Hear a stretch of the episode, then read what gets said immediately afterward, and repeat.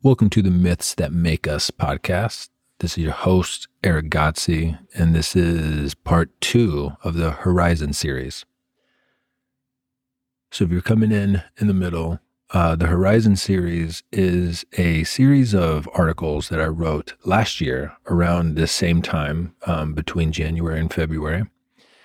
And I'm releasing these episodes while I'm going to be in the darkness for six days. So I'm going to a darkness retreat in a couple of days.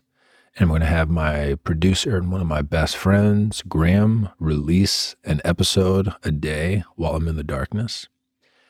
And I'm doing this because um, the idea that came through these essays, the Dharma artist, has gone on to become the central aspiration of my like career or vocation is to help people be this type of person. And it's a new type of person that is almost a requirement to navigate the world that we're in which i think is a world that most people don't see because it's not physical as much as it is digital and psychological and uh, yeah, it just felt mythopoetically delicious to have these episodes broadcasted out while I'm alone in the darkness with the part of me that dreams.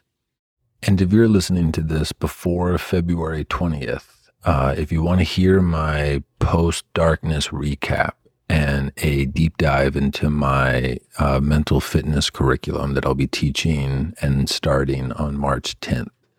You can go to my website, erickgodsey.com, and click on the header at the top of the page that's called February 20th Masterclass. Again, if you want to hear what the darkness was like, and if you want to get a deep dive on the curriculum that I'll be teaching about how to become a Dharma artist, and it's before February 20th. Go to my website, erickgodsey.com, and click on the link at the top of the page that says February 20th Masterclass. So, without further ado, let's get into episode number two of the Horizon series, and it's called Glimpsing the Wasteland. Subtitle Why the fuck are we even talking about myths, Erick? This episode is the answer to that.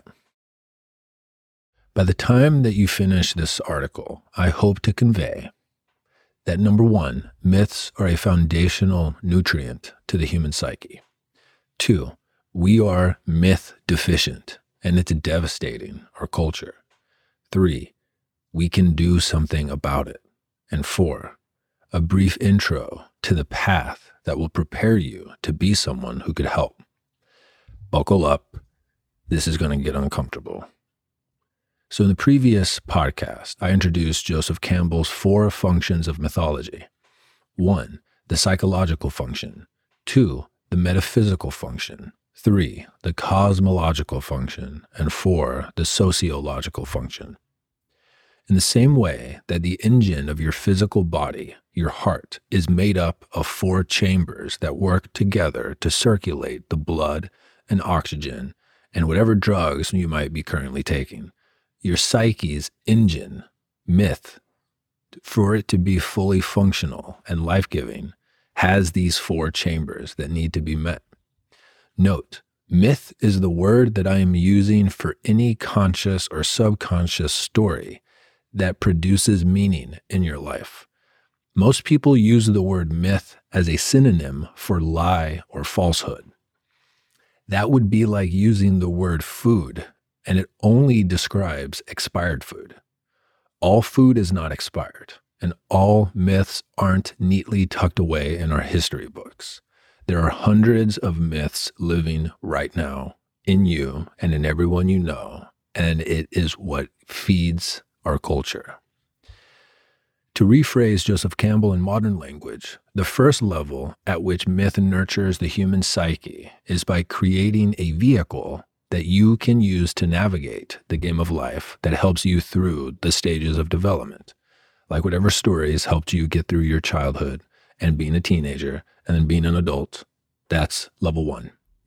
Most of us believed in some form of the American dream myth. Like if I get good at my grades and I graduate college and I get married and I get a home and I work until I retire, I'll win the game. There will be confetti and cake. The first function of myth helps you navigate life's inherent pain and joy. But the second level that myth is supposed to feed is it's supposed to help the human psyche integrate the ultimate mystery. Since the dawn of life, the God that we muzzle by using the word, quote, evolution, has been trying to answer the question of how to create a physical organism that will be finite, that can navigate infinity. At any moment, if our perceptual filters stopped working and our unconscious mind stopped filtering out most of the information that it's processing, you would have a full tilt schizophrenic episode right now. The ultimate mystery is the incomprehensible that your unconscious is filtering out right now so that your tiny little ego doesn't freak out. The ultimate mystery is everything that our myth currently cannot hold, integrate, or comprehend mature mythologies have found some type of symbiosis with the ultimate mystery. Some of the ultimate mystery's favorite songs are death, synchronicity, natural disasters, love, illness, dreams, atrocities, evil, suffering, pain, and the occasional moment of spontaneous rapture that may surprise us on a walk in nature or at dusk looking at the sunset. The second function of myth is to get the ego to acknowledge that the ultimate mystery is real and that it is something to be bowed to and that it is something that can't be understood or comprehended. The third level at which myth nurtures the human psyche is through a grand narrative, a story that subsumes the genesis of creation, the big why, the laws of physics, the nature of death, and all of the multicolored threads in between.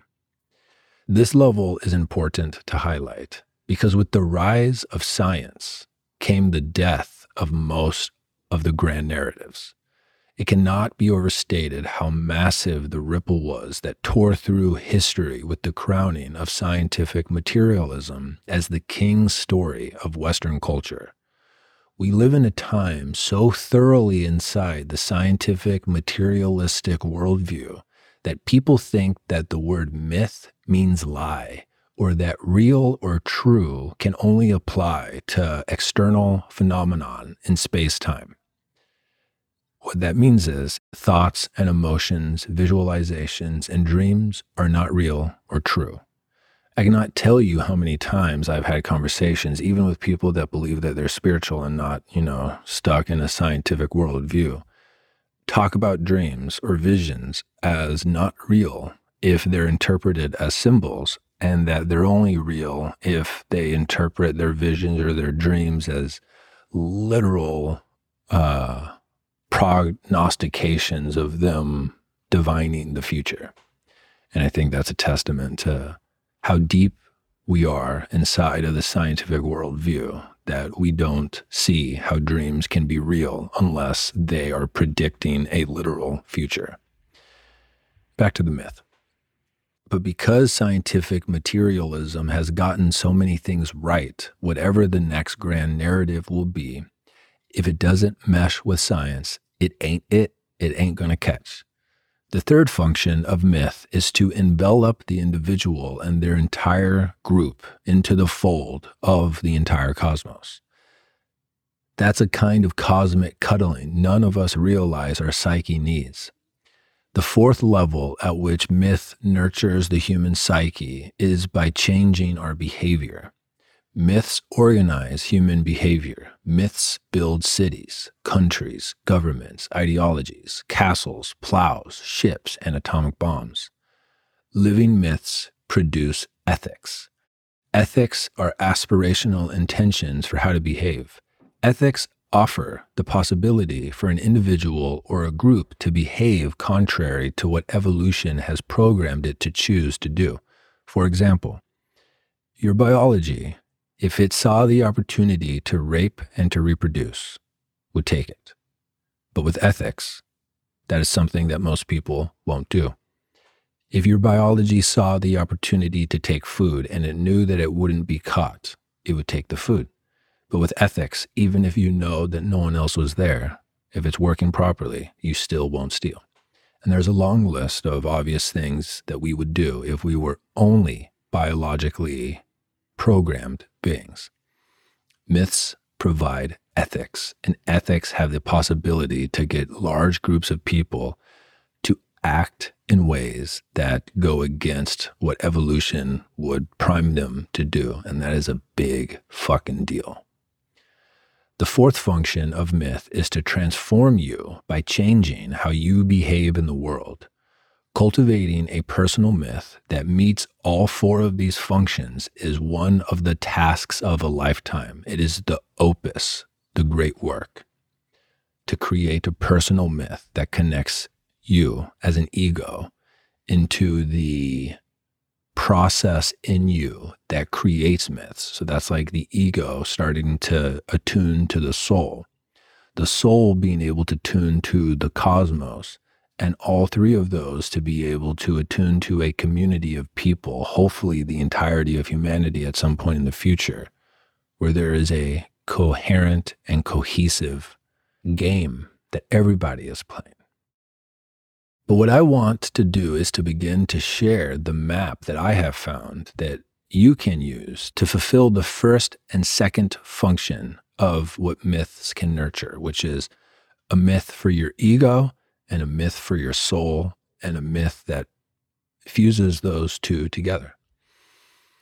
This article series is going to focus on activating the first and second mythic functions.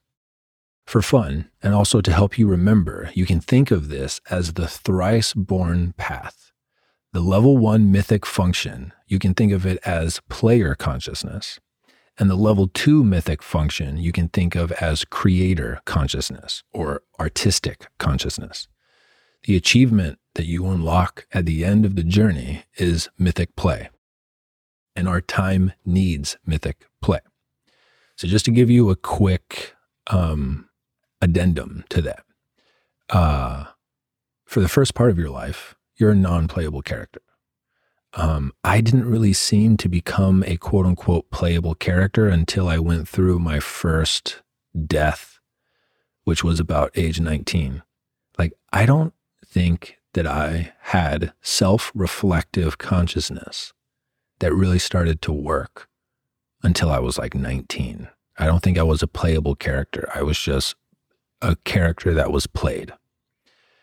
And then you get to the level where you can start to be a player, where you can start to make choices about how to be, but the choices for how you act in life tend to still be constrained by a story that was given to you, either by a mentor, if you're lucky, or by your parents or by culture. Level two mythic function, you can call it creator consciousness or artistic consciousness, is acquiring the capacity to generate a completely novel worldview, a truly artistic perspective on the world that seems to be something that the human soul craves and requires in order for us to be a fully alive human. And God, our culture doesn't want you to believe that because it makes you really hard to be employed cog in the machine, you know, if you have that part of you online. But uh, that's what I want to do. I want to connect you so deeply to your soul that it fucks up your ability to be a employee. So be warned. All right. Erick, why the fuck are we even talking about myth so much? All right, this is where we get into the uncomfies.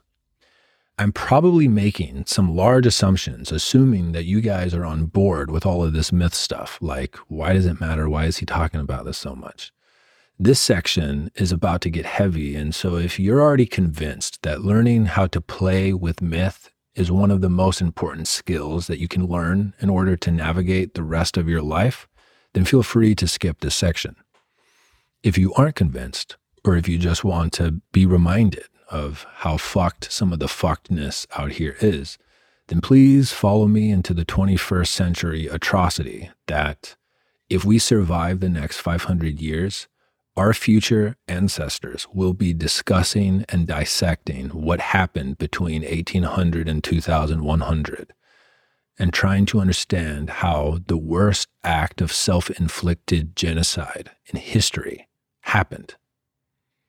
So, quote by Upton Sinclair It's difficult to get a man to understand something when his salary depends on him not understanding it. The full story of this section will fill volumes of books, but we'll focus on the broad historical brushstrokes and then round it out with some statistics. Once upon a time, there was a planet that was without meaningful life form for 4.5 billion years.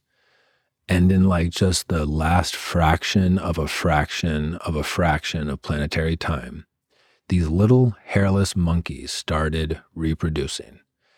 There were a few types of them, and then only one survived. And from that one type that emerged, the ability to tell stories was on their tongue. They got really good at telling stories. And a few of the monkeys got so good at telling powerful stories that even after they died, people kept believing and retelling these stories.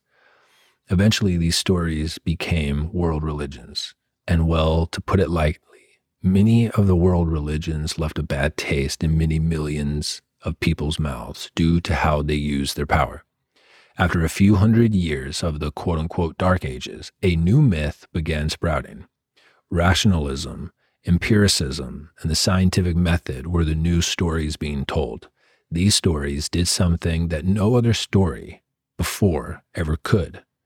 It allowed for precise, specific, reproducible magic, what we would call engineering at scale. And this is one of the most important things to understand in order to grok the situation that we are in.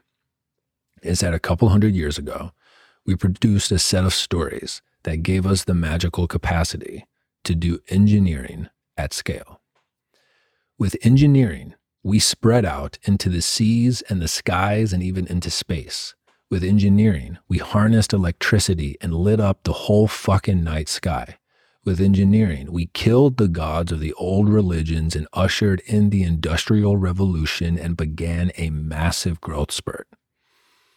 Here's how we're doing since the growth spurt. Number one, we got greedy.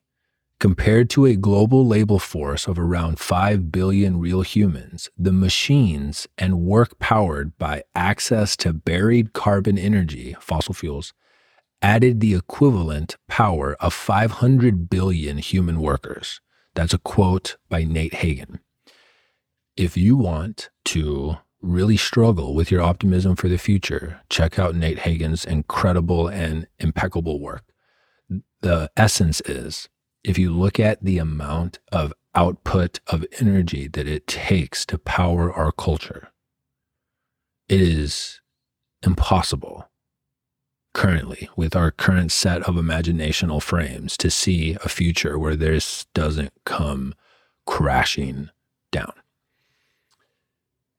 It has been hard for me to read stuff like this, but the takeaway is barring an absolute miracle, the next few generations, our children and our children's children's children, are going to have a much more simple life than we or our parents got to gorge on because of the amount of energy that we use per year to power our culture is staggeringly, flabbergastingly, shamefully unsustainable. Depending on how we respond to this, this quote unquote energy blindness could become billions of deaths. Now, just a quick asterisk here. Catch yourself. Notice are you already creating stories so that you don't have to contend with what I just shared? Because I know I'm like that. That if I'm listening or I'm reading something and they start to talk about, okay, here's evidence why we're fucked, there's a part of me that just shuts down. And that's completely okay. But just trust me that if you're listening to this and you trust me as a source, just know that his work checks out. It doesn't mean it's going to be true. And mysteries contain miracles, and the future is a mystery. But the high likelihood, barring an absolute miraculous invention, is that our children's children's children are going to have a much less easeful life than us. And it's partly because of how complacent and lazy and weak most of us are, you know, just to be completely honest. And I mark myself amongst the people who are complacent and lazy and weak. I have my moments where I'm not, but I absolutely have my moments where I too. It's really complacency. But, anyways, let's continue on with the episode. Number two, we got worked by corporations. And this is another super important thing to understand if you want to understand history and where we are. Corporations. This is the part where my teeth start to grit and my eyes start to well up. We replaced Yahweh, Allah, and Yeshua with capitalism, consumerism, and corporatocracy. Corporations in our culture are entities. And we can really dive into that in another article someday. Because of our mishandling of the power that corporations have, we live in a culture where all of the following are true. Corporations are indefinitely immortal because a corporation can go bankrupt and then it can just change all of its filings and all of its legal assets to another LLC and just never die corporations shield the people who run them from legal repercussions. You have to really fuck up to be prosecuted um, if you have the corporation as an entity between you and the legal system. Corporations can become more powerful than governments. Corporations can influence and change countries' laws corporations can knowingly create and sell hyper addictive products, be found guilty of lying about knowingly doing so, and no one get arrested. And I have a source that if you go to the website, you can click on. It's not hard if you want to find 20 different sources. As much as the ideological hippie in me would like to condemn corporations, it isn't corporations that are the problem. It's corporations that live within the context where their only mythic ethic is, quote, the myth of infinite growth. This is a hollow, inadequate, uncreative, and crude myth, and it is the myth that 99% of corporations on our planet worship. With the myth of infinite growth, the rise of corporations has become the Western world's greatest source for this modern epidemic that we are in. And one of their favorite lies to tell the people is the myth of the magic bullet. The myth of the magic bullet. This myth is a combination of scientific materialism, the belief that it's all atoms and chance, and with enough knowledge, we will be able to master the future plus consumeristic capitalism. Our God is profit, and if you buy from us, we can promise you that our product will fix you.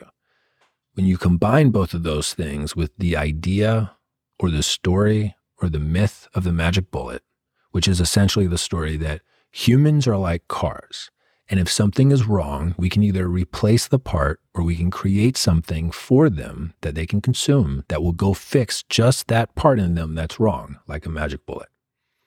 When these three stories come together, it gives rise to a self inflicted mutilation that churns to the tunes of millions of deaths a year, and most of us don't notice. It is the invisible genocide. I don't quite know where it started, although one of the first major footprints of this new myth was in one of the first ever scientific papers that were written on the biological mechanism of vaccines.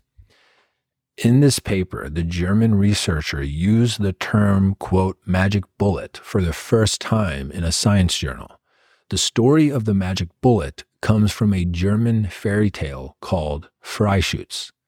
So the thing to connect to here is if you understand myth and you understand symbolic thinking, then you'll understand that metaphor is often a rabbit hole or a portal into a deeper energy.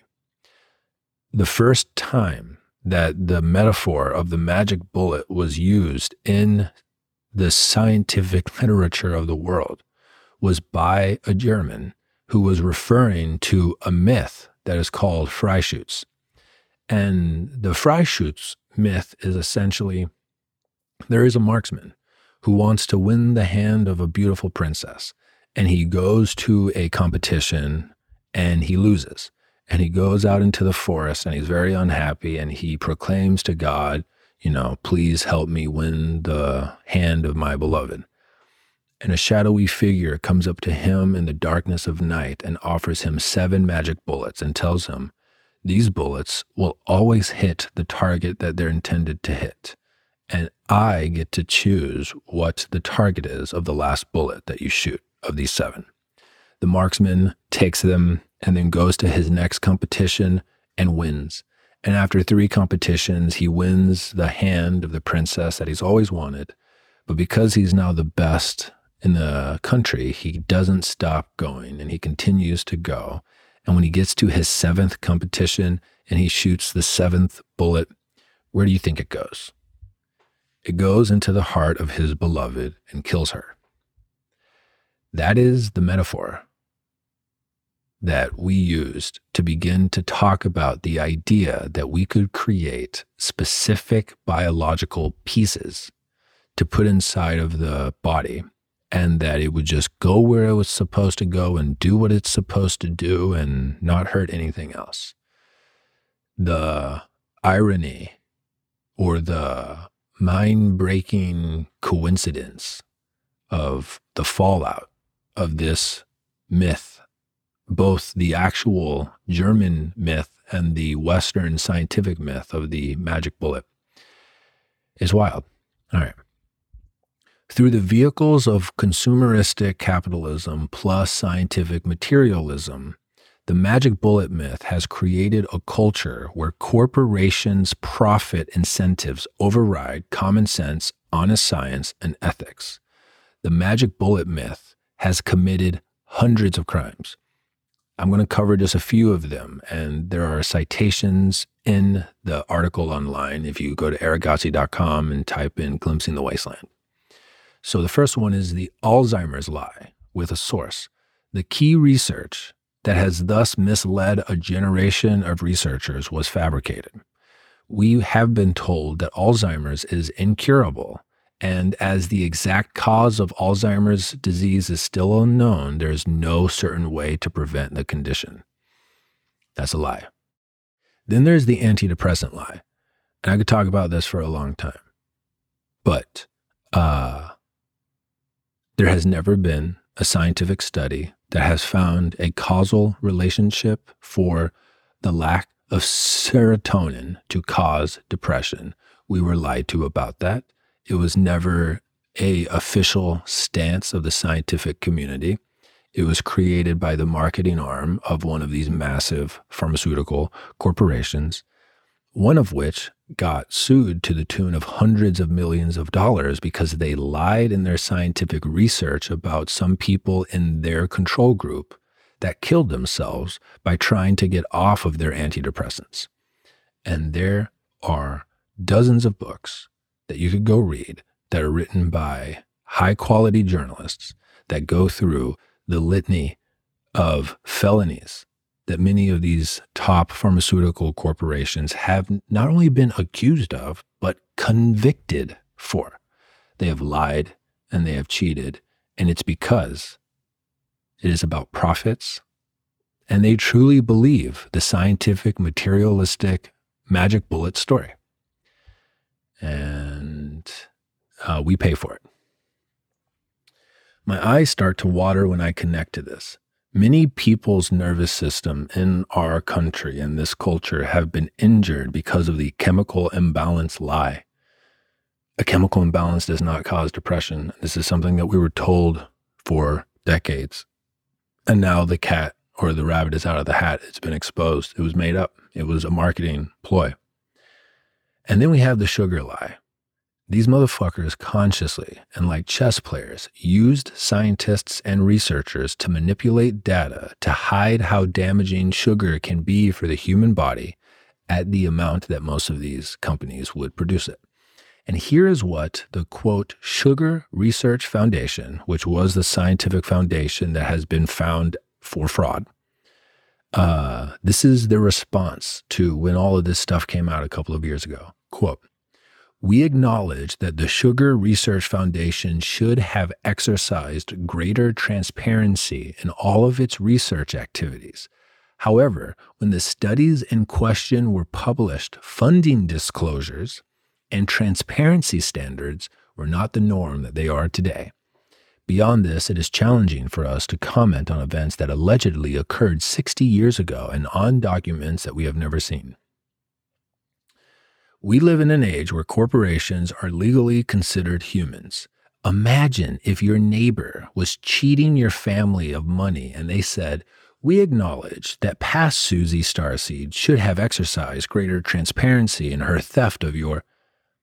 The punchline the magic bullet myth is a vast amalgamation of corporate entities pursuing the myth of infinite growth at the expense of common sense, honest science, and informed consent, and it kills millions of people a year.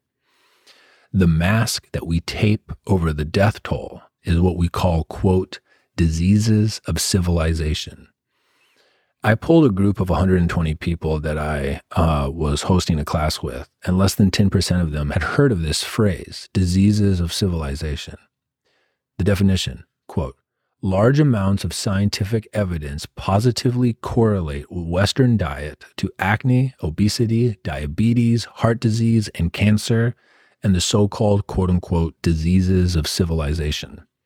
I'll give you a hint. It's not just our diet, it's Western culture and our lifestyle and the myths that we live within, but just a real quick cap of the casualties of quote unquote diseases of civilizations. Because again, diseases of civilizations are diseases that has rose since the creation of civilization and the markers for these diseases we tend to not see in agricultural cultures.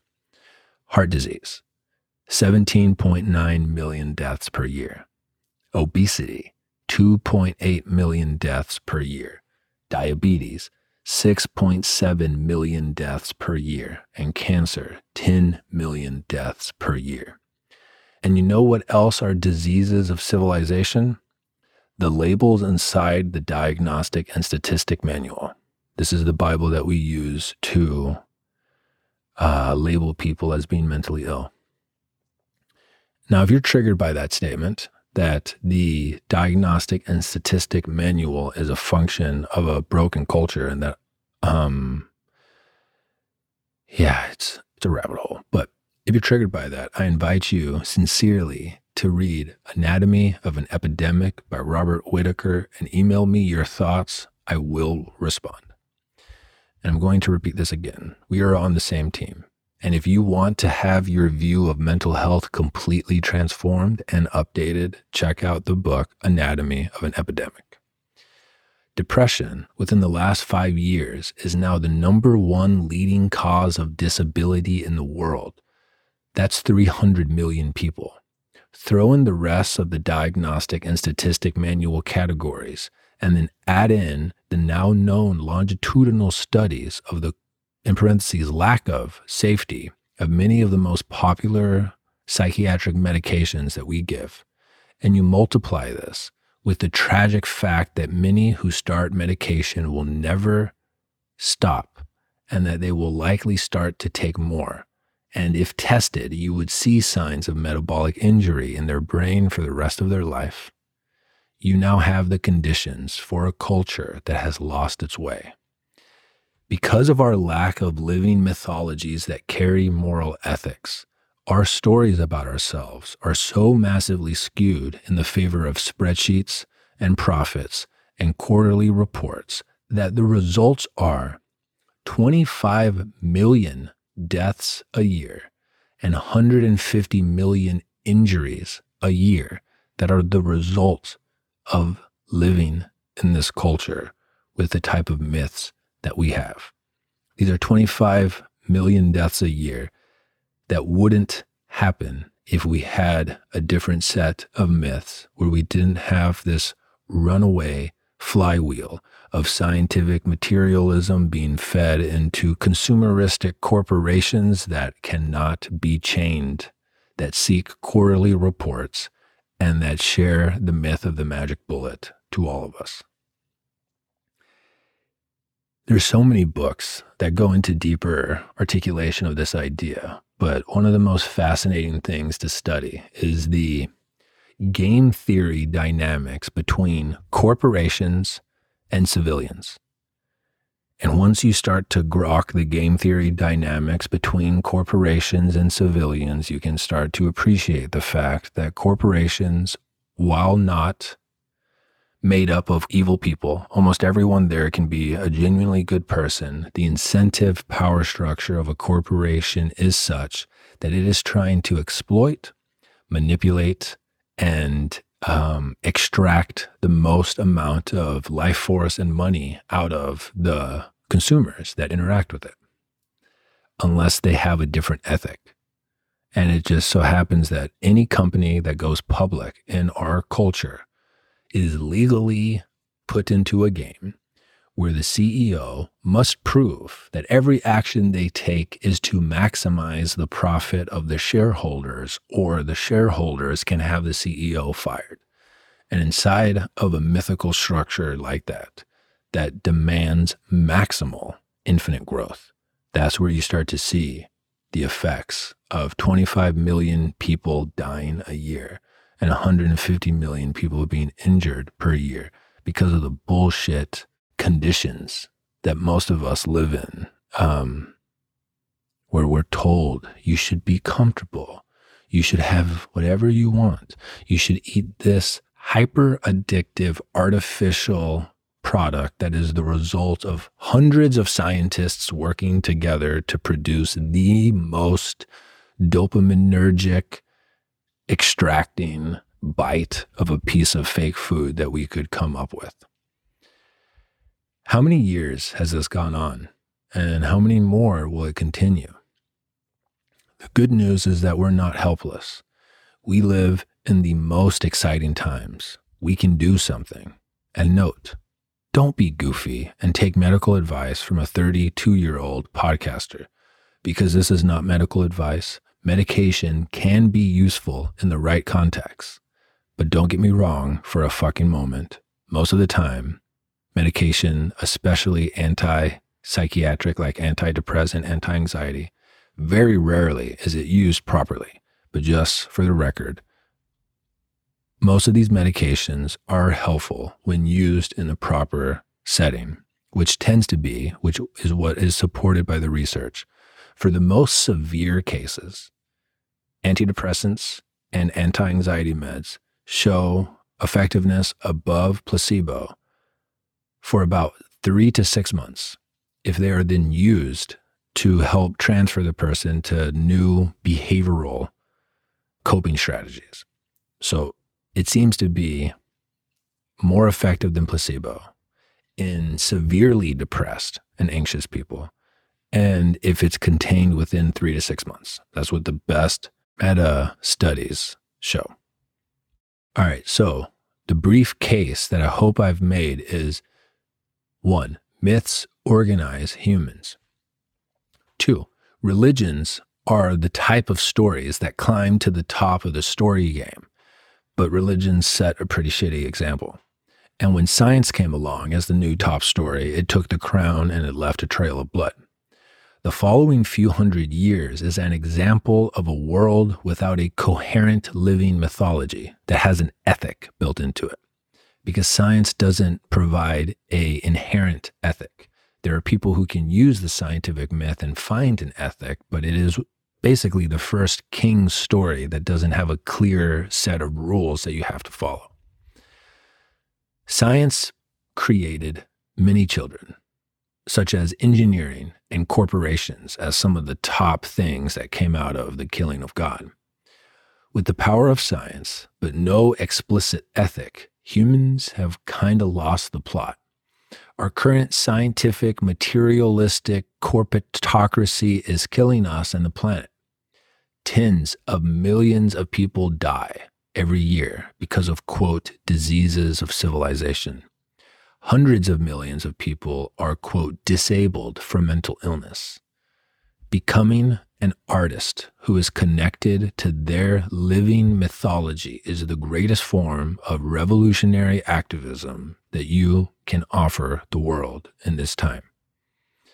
A personal myth can alchemize any of the mental illnesses that aren't due to genuine biological injury or genetic disease.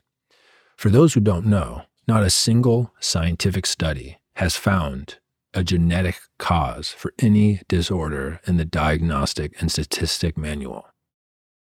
I'm going to say it again for the people who uh, this is surprising to is there is not a single scientific study that has found a biological cause for any disorder in the DSM.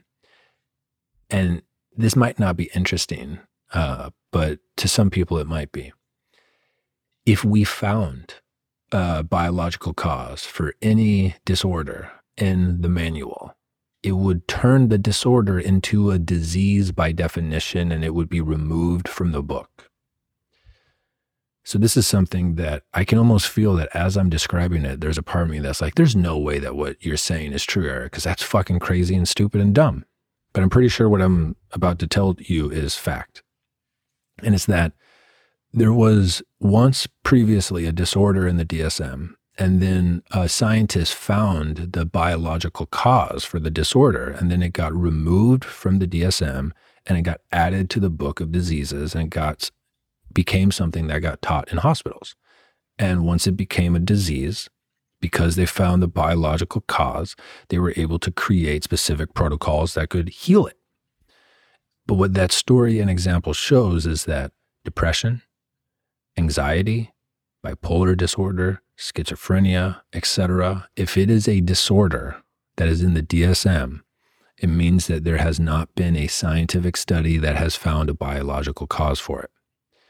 And uh, most people don't know that. So, anyways, back to the story. The thrice born map. Because I'm constraining these posts to two or 3,000 words each, to finish this article, I'm going to introduce the map that I will be talking about more deeply in the next podcast. So, this is a map for how to fulfill the first two mythic functions, what I called previously player consciousness and then creating creator consciousness or artistic consciousness the path is going to be brutal at times and seemingly unavoidable, but the potential yields are life changing. So here's the outline. Stage one is your default myth. This is NPC consciousness. We all started here. Stage two is going to be your first death, the first death of your worldview. Stage three is going to be your first encounter with the wasteland. Stage four is the new myth world number two, and this is the birth of player consciousness. Stage five is going to be your second death when that second world dies. Stage six is the return to the wasteland and the opportunity to recognize the joke. And stage three is if you get the joke, you can become a thrice born player, which is essentially a player that has access to mythic play which is essentially the superpower where you can step into any worldview. And just feel into for a moment the capacity of that. If you get into a fight with someone that you care about, it fundamentally comes down to you're either unable or unwilling to see from their worldview. If there is a group of people online that you love to fucking hate, that is an example of a worldview that you're not able to step into.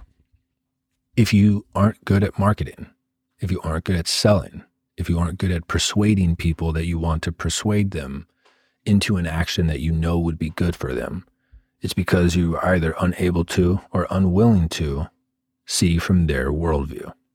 Mythic play is the capacity to step into and see from any worldview, and it is what will make you a great artist, and it is a part of the path of evolving your consciousness. that is available to all of us.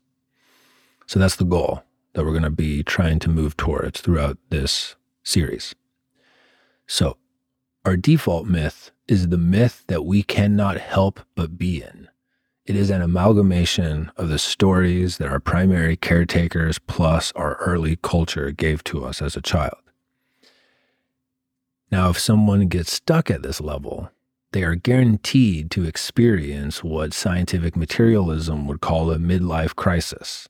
If you're under 25, there's a fair chance that you are at or in your default myth, and that's normal. A good example is um, if you're living the life that your parents want for you, unless you're extremely lucky, you are inside the default myth. All right, stage two is the first death. Our first death is when we encounter an aspect of reality that destroys our default myth. This could be a parent's divorce or some acute act of trauma. It could be an injury or an illness or an accident or even a miracle. It could be a spontaneous religious experience. It could be an altered state of consciousness. But essentially, your first myth breaks. And when your myth that you live in breaks, you enter the wasteland. The wasteland is an archetypical place. It is the place in the human psyche that all of us, quote unquote, go to. And really, it might feel like it comes for us when we lose whatever myth we were currently living in when a psyche is in the wasteland, scientific materialism observes behaviors that they would label as addiction or major depressive disorder or general anxiety disorder, etc. Many people get stuck in the wasteland. And in a culture without a living mythology for navigating the wasteland, if you get stuck here, you will probably kill yourself. And it's one of the reasons why we look at the studies that show that over 300 million people in the Western world are depressed, and many of them are so depressed that they physically can't work. Those are people that are stuck in the wasteland. Through luck or chance or help, many people in the wasteland can make a new myth. This stage reveals a key developmental insight to those who pass through it. They learn that myths can die and they learn what the wasteland feels like. And they learn that new myths can be found or created. You know, this is the classic college kid who goes to school as like, you know, a Republican or something, and then they find a cool teacher and they start smoking weed and they fall in love with a girl that starts to expose them to some new books, and then they emerge as a fucking Marxist and they become the most, you know, adamant marxist that anyone knows. I don't know if that's a cliche story, but that captures this type of transformation. Now, the trap of getting to your second myth is that the people who get here often become the most fervent zealots of whatever the new story is. And it's because they got to taste how terrifying the wasteland is. And so, as soon as they find a coherent story that they can step inside, to the degree that they're terrified of the wasteland, they will become incredible zealots. And you can see this online. Um, most people who are deeply, passionately political online, it's not the philosophy or the politics that they learned in childhood. It's the ones that they acquired through their peer group and allows them to revolt against whatever their default myth was. Now, however, no myth will be able to keep out the ultimate mystery in the end. No myth can protect you from the ultimate mystery completely. Every garden has a snake, even Yahweh's. Eventually, the new myth will shatter under the weight of the mystery. And I'll share some personal experiences in the next episode so you can get a feel for it. And if you've been listening to my stuff for the last few years, you probably already know, but it's, you know, it's my story. But if we're lucky enough to watch our second world die and we get to return to the wasteland, we get the opportunity to recognize one of the jewels of the human existence. And it's realizing that your true home, if you so choose to claim it, is actually the wasteland. meaning that any story that you create to try to understand reality will ultimately be wrong. It will be incomplete because you are a finite consciousness trying to grok the infinite. You will always be wrong, myself included. Congratulations. But when you understand that, you then get to see that the opportunity is to create beautiful myths. Every myth that is artistically alive is like a city that people who are stuck in the wasteland can go live in. You can create cities with your stories. And each of us has this unconscious ancient intelligence that is trying to tell us the myth that wants to come through us. The key to mythic play is to realize that you are not any specific myth. You are not any specific story. You are the thing that can create and travel into any story, any myth. You are the one who myth makes. In the next article, I'm going to share my personal journey through these seven stages. And at the end of each of the following three sections, I'm going to offer journal prompts that you can use to flesh out your own story. Doing this will be one of the most uh, juicy and rewarding things that you could do. If you're still listening to this episode, uh, one, I hope you enjoyed episode two of the Horizon series. And two, if you are interested in being a Dharma artist, in learning how I was able to go from wrapping burritos at Chipotle to living the life that I have now. And that the way that I did it was by tending the flame of my artistic calling and working hard and getting good at shit, um, I have created a curriculum that is essentially trying to um, enlist and create Dharma artists, which are people who have found a way to turn their artistic pursuit into a vocation that they fucking love. We live in a time where if you have even a little bit of discipline and you have the right orientation and the right models, and then you consistently share your art online. In a year's time, you will make more online what you're doing than what you make at whatever job you have. And then you will have the opportunity to be someone who has their art pay for their mortgage and pay for their food and raise their children and it's possible. And if you want to learn how to do that, uh, go to fitforservice.com and go to mentally fit, check it out, and enroll. I'm only going to teach this um, course probably three times over the next year.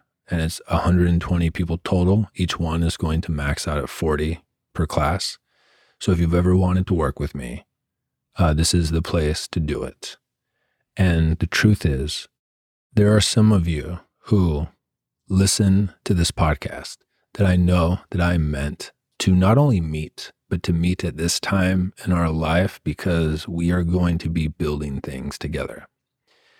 And this curriculum is essentially me trying to teach um, the archetype of the Dharma artist so that anyone who is inspired to be this type of thing they will have a language that I can talk with with them that we can then use to build dope shit in the future, like companies and books and graphic novels and YouTube channels and podcasts and just trying to set the future on fire and wake people up. So if you're interested, if you've ever wanted to work with me, uh, this is the this is the shit that I'm doing this year. So check it out. If it calls to you, I would love to spend uh, the next 13 weeks with you. Enrollment closes, I believe, uh, March 8th or March 9th. And if you're listening to this before February 20th, uh, if you want to hear my post darkness recap and a deep dive into my uh, mental fitness curriculum that I'll be teaching and starting on March 10th, you can go to my website, erickgodsey.com, and click on the header at the top of the page that's called February 20th Masterclass. Again, if you want to hear what the darkness was like, and if you want to get a deep dive on the curriculum that I'll be teaching about how to become a Dharma artist, and it's before February 20th, go to my website, erickgodsey.com, and click on the link at the top of the page that says February 20th Masterclass. Big love.